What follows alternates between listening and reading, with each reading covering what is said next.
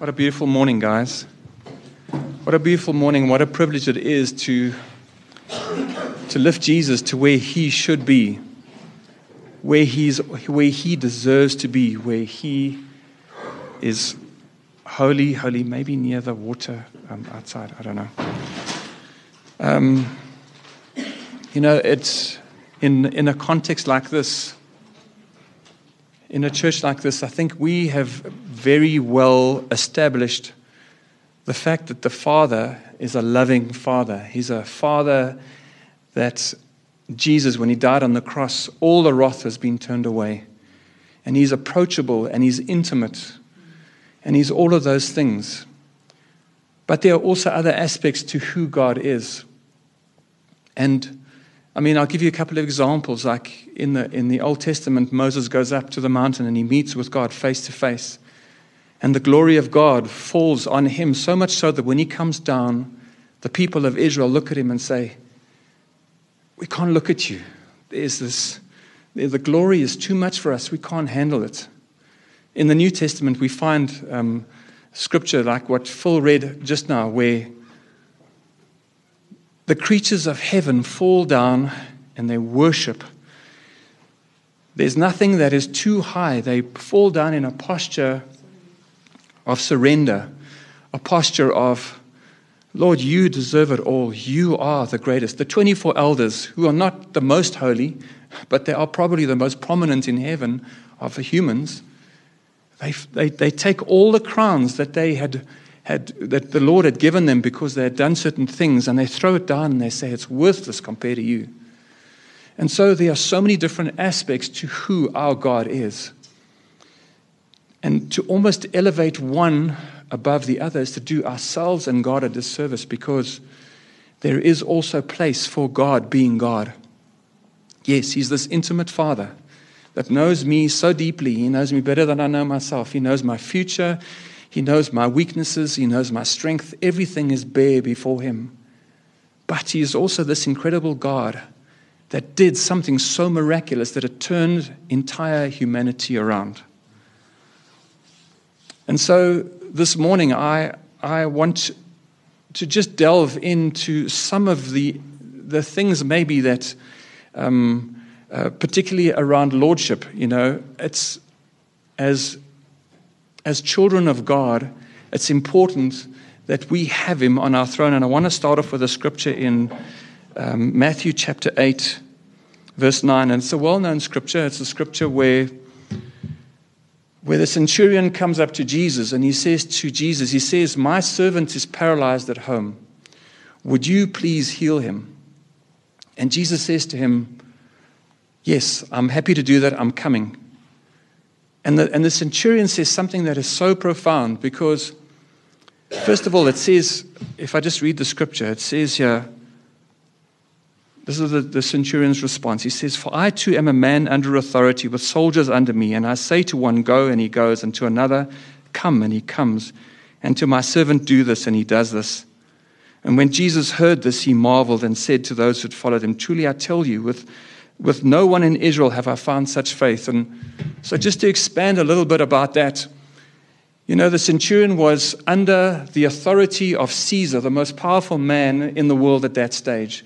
And he understood how delegated authority worked, because Caesar, through the various levels in the Roman army, had delegated authority to him so that he was able to say to this soldier, "Go," and he will do it.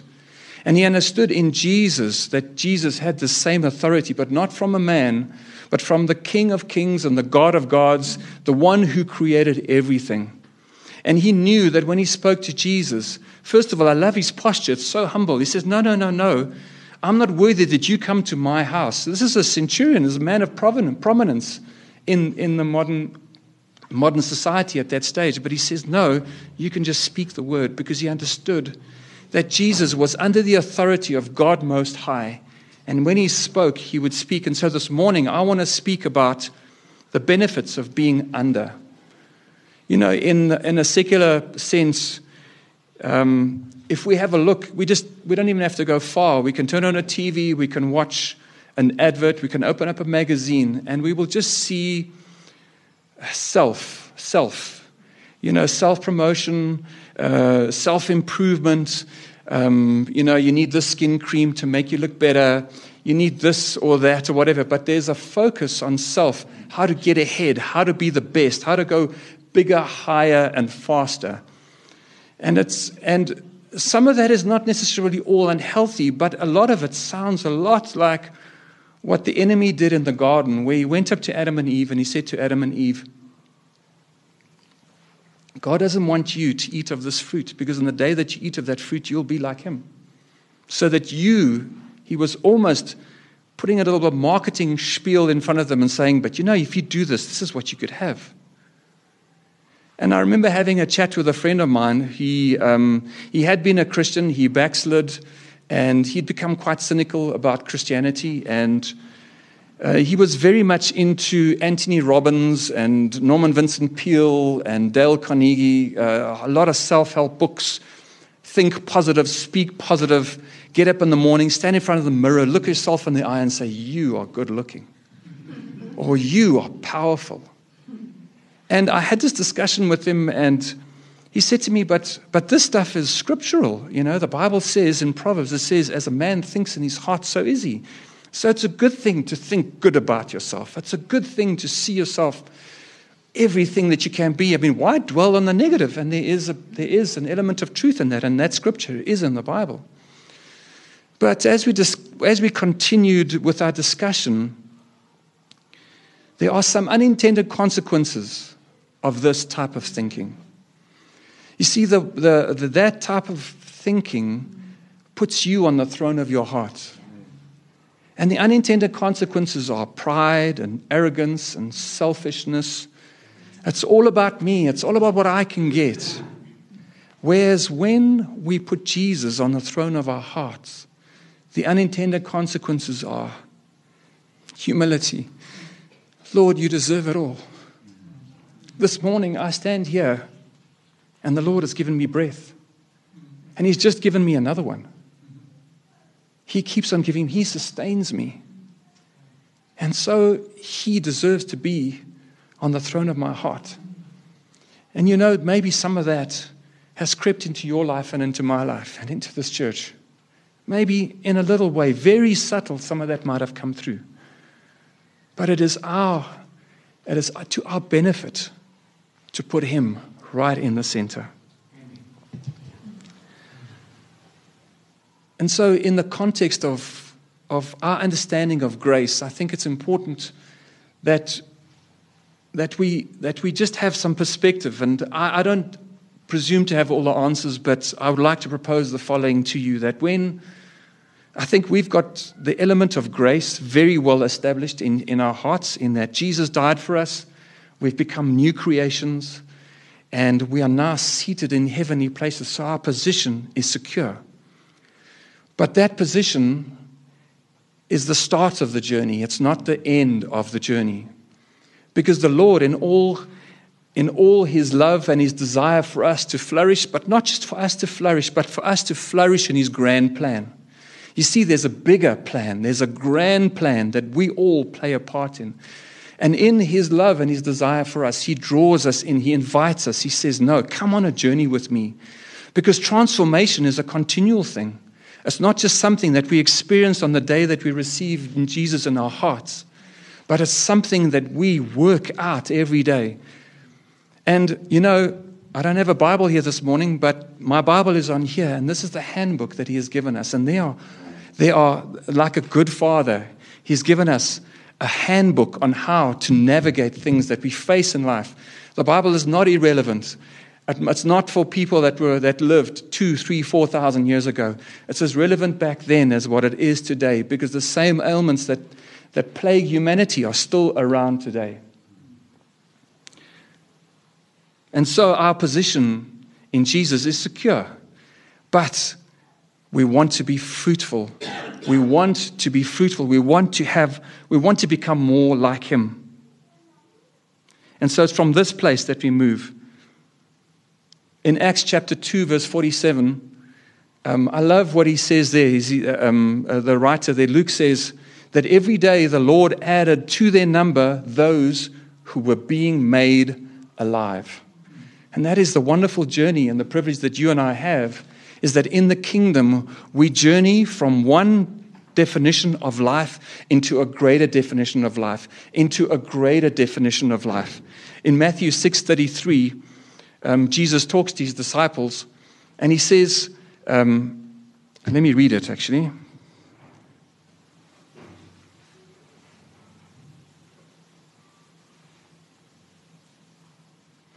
Therefore, do not be anxious, saying, what shall we eat, or what shall we drink, or what shall we wear? For the Gentiles seek all these things. The people that don't know God, they seek all these things. That's this whole thing of pursuit of getting ahead, having enough, being successful in my career, being successful in this and that and whatever.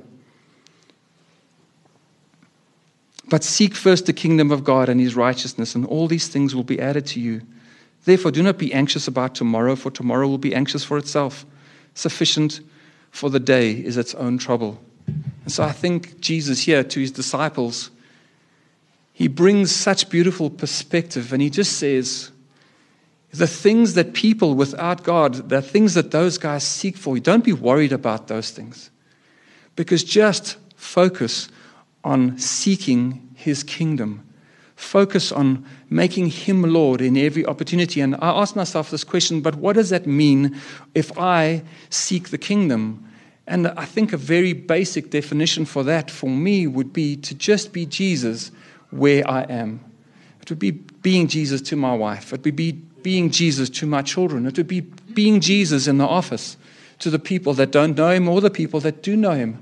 It would be helping somebody, taking somebody a meal. It's not always the big power shandai that we feel that I need to pray and this guy needs to be healed. And if he doesn't get healed, then I'm not operating in the kingdom. But actually the kingdom is so much more than just that. And so to not give him everything is to shortchange ourselves into him. In 1 Peter 5:6, it says, humble yourself under the mighty hand of God, and in due season, he will raise you up.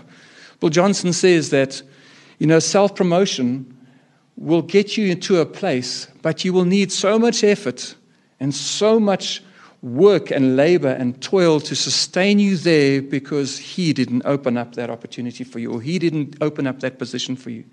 But if we allow the Lord to take us to a place, that promotion comes from him, and that is sustainable because he gives us everything that we need for that moment.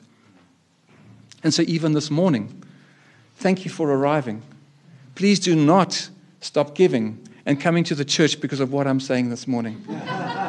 But I do know that the Lord has brought me here, and even as I stand here this morning, there's a confidence in the knowledge that he has brought me here for a period of time.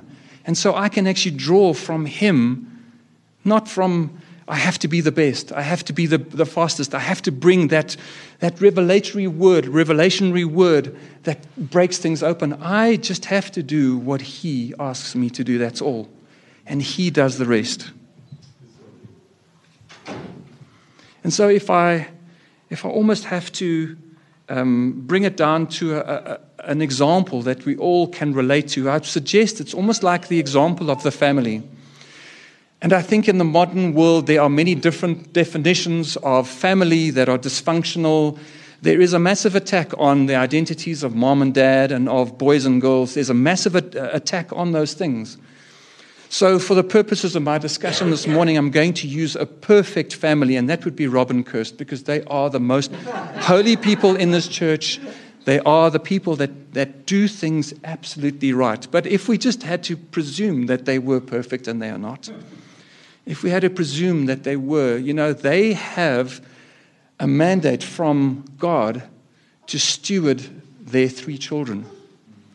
And that mandate allows them to exercise authority over them, to teach them. And obviously, Jude, Maddie, and Mila are very teachable, yielding children. And so whatever mom and dad speak, they suck up like sponges. And they just sprout forth with fruit because they listen to mom and dad. And I say this tongue-in-cheek, but this is the family of the kingdom, is that God, the loving Father, speaks over us. He says, do this, and this will be good. If you do this, this is not going to be so good for you. And really our heart posture should be like those unrealistic children, I suppose. Lord, speak. Because we don't always hear clearly. We don't always have him right on the center of our hearts. We seem to divert from time to time. But if we put Jesus or put God on the throne, and we are this teachable, then the unintended consequences of the family become ours. In the context of a normal earthly family, the children don't have to worry about the rent. They don't have to worry about food. They don't have to worry about a number of different things, because mom and dad provide security, they provide the nurturing, they provide the comfort. And so there is a safe place inside the structure of the family. Even in the context of this body that we have here, Robin Kirst are anointed. And I love what you shared this morning, Mark, is they are going to ask the Lord for fresh revelation, for fresh direction. And you and I are the benefactors of this. We are the beneficiaries of this, because they are being led. And it's the same as well in the context of mom and dad, and it's the same in the context of Jesus being the Lord of our lives. There is a story in Judges chapter 17. It's an arbitrary chapter. It's not attached to anything before or after. And in the story, there's this Jewish man by the name of Micah. And it says in Judges chapter 17 that everyone did what they thought was best. The word of the Lord and how to serve the Lord and the law was not all that apparent in those days. There was no king in Israel. And as it says here, it says that everyone did as they thought best. And so Micah, in his ignorance, he felt, well, the best way to serve the Lord was to have a shrine. And on this shrine, he got a silversmith to make a household god, and that was taken from the surrounding nations. Used to do that. They used to have these household gods. The Romans used to have that as well. And so he had a household god, but he had an ephod, because he had heard somewhere that an ephod is a good thing. It's a priestly garment, and he really, in his limited knowledge and his ignorance, he tried to do the best that he possibly could in serving God. And the one day a Levite walks past, and he speaks to this Levite, and he says, "But don't you want to become my Levite?" And the Levite says yes, and he said he'll pay him and whatever. And so the Levite served as a priest in his little shrine. And at the end of the chapter, Micah says, "Now I know that the Lord will favor me." And it can become a bit like that. Even in the church, it can become a bit like that, that we've got our career program, we've got this program, we've got this, and we've got Jesus on the mantle. And now I know the Lord's going to favor me because I've now got Jesus on the mantle, and I've even got a priest that wears an ephod. But actually, all that means very little if we don't bring him in. I heard a guy speak once, and he said, it's almost like sometimes we're driving down the highway, and there's Jesus on the side of the road, and we stop and we say, "Hey, Jesus, where you want to go?" "Okay, hop into the boot." And he hops into the boot. But you know what? Jesus wants the keys. Because only when Jesus has the keys can he take us to places we could never have imagined. Only when he has the keys can all the unintended benefits of the kingdom filter into our lives. Only once he has the keys can we really become everything that he speaks over us.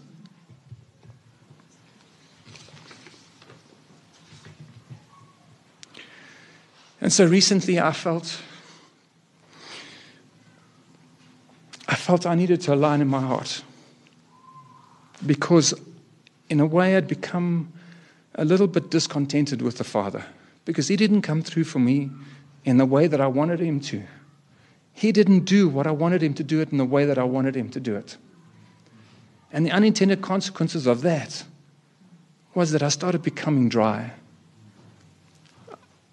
And when I heard this word, just about making him Lord again of my life, Like the next day, I could just see that gratitude was flowing and thankfulness was flowing. And there was life that I could enjoy with my wife and my children and with friends. Suddenly there was life again. And this is the wonderful thing. You know, God's design is perfect. We can try and go on our own way, and we can try and do it ourselves. No, God, you didn't do it the way that I wanted you. I want those keys back. So now we're going this way. But I'm driving with my limited knowledge. I don't know the way, but God sees this incredible tapestry. He sees everything, how everything fits together. I just see this one little bit.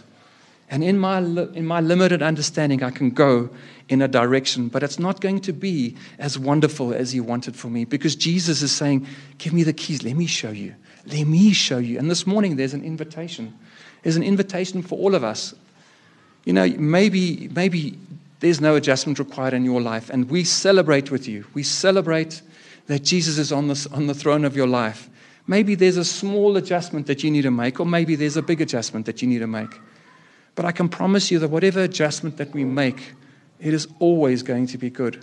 Because as we align ourselves with Him and what He says, we experience the life and life abundantly that He has always promised us and that we have experienced. But He wants that to become more and more and more. Like the centurion who understood that there are so many benefits coming in under the authority of whoever is your superior. There is an alignment, and when we align, then suddenly life flows in a family. So we're going to have communion this morning. Pete, if you wouldn't mind coming up.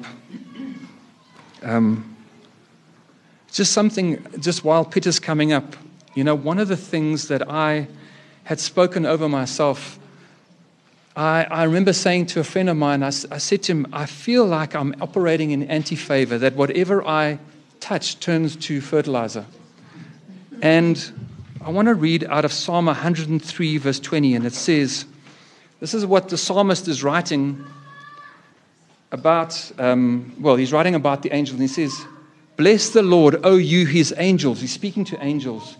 You mighty ones who do His word. So what he's saying here is he's saying that even the prophecies that the Lord has given you, the prophecies that Bron was referencing this morning, those words come from God. And the angels perform those works. The angels feed on those words. So I suggest that it's logical that if you speak death over your life, or you speak things that are not in alignment with your life, the angels are not working, but the other guys are. And so this morning, if you have spoken anything over yourself, ask the Holy Spirit now, in this intimate time, ask the Holy Spirit to just reveal in your heart, is there anything that I need to repent of? Are there any words that I need to retract? Have other people spoken things over me that I need to break? Because I know that what you speak over me, and take those words that Bron talks about. When he says good things about you, take those words, because those empower the angels to move on your behalf.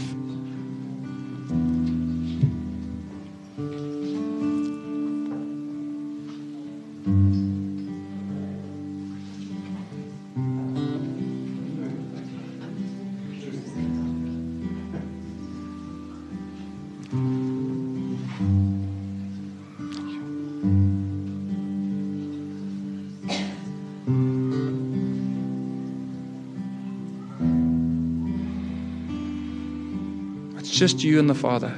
It's just you and Him. Heed His invitation.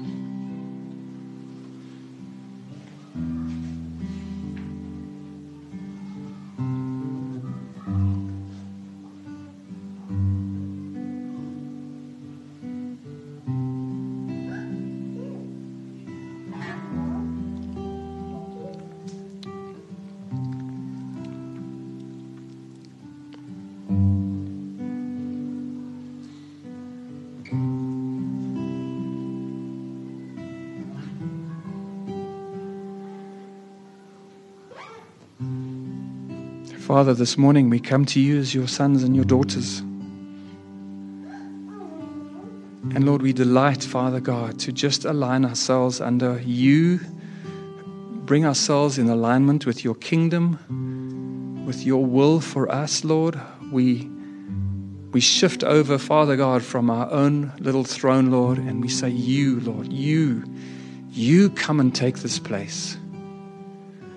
You, Lord, be life. You, Lord, be God over our careers, over our finances, over our sexuality. You come and you be God over everything, Lord. You, God, you take the place, Lord, because you are our Lord. You are our Lord. Jesus, you bought and you paid for us, Lord. Our breath, our very breath this morning comes from you.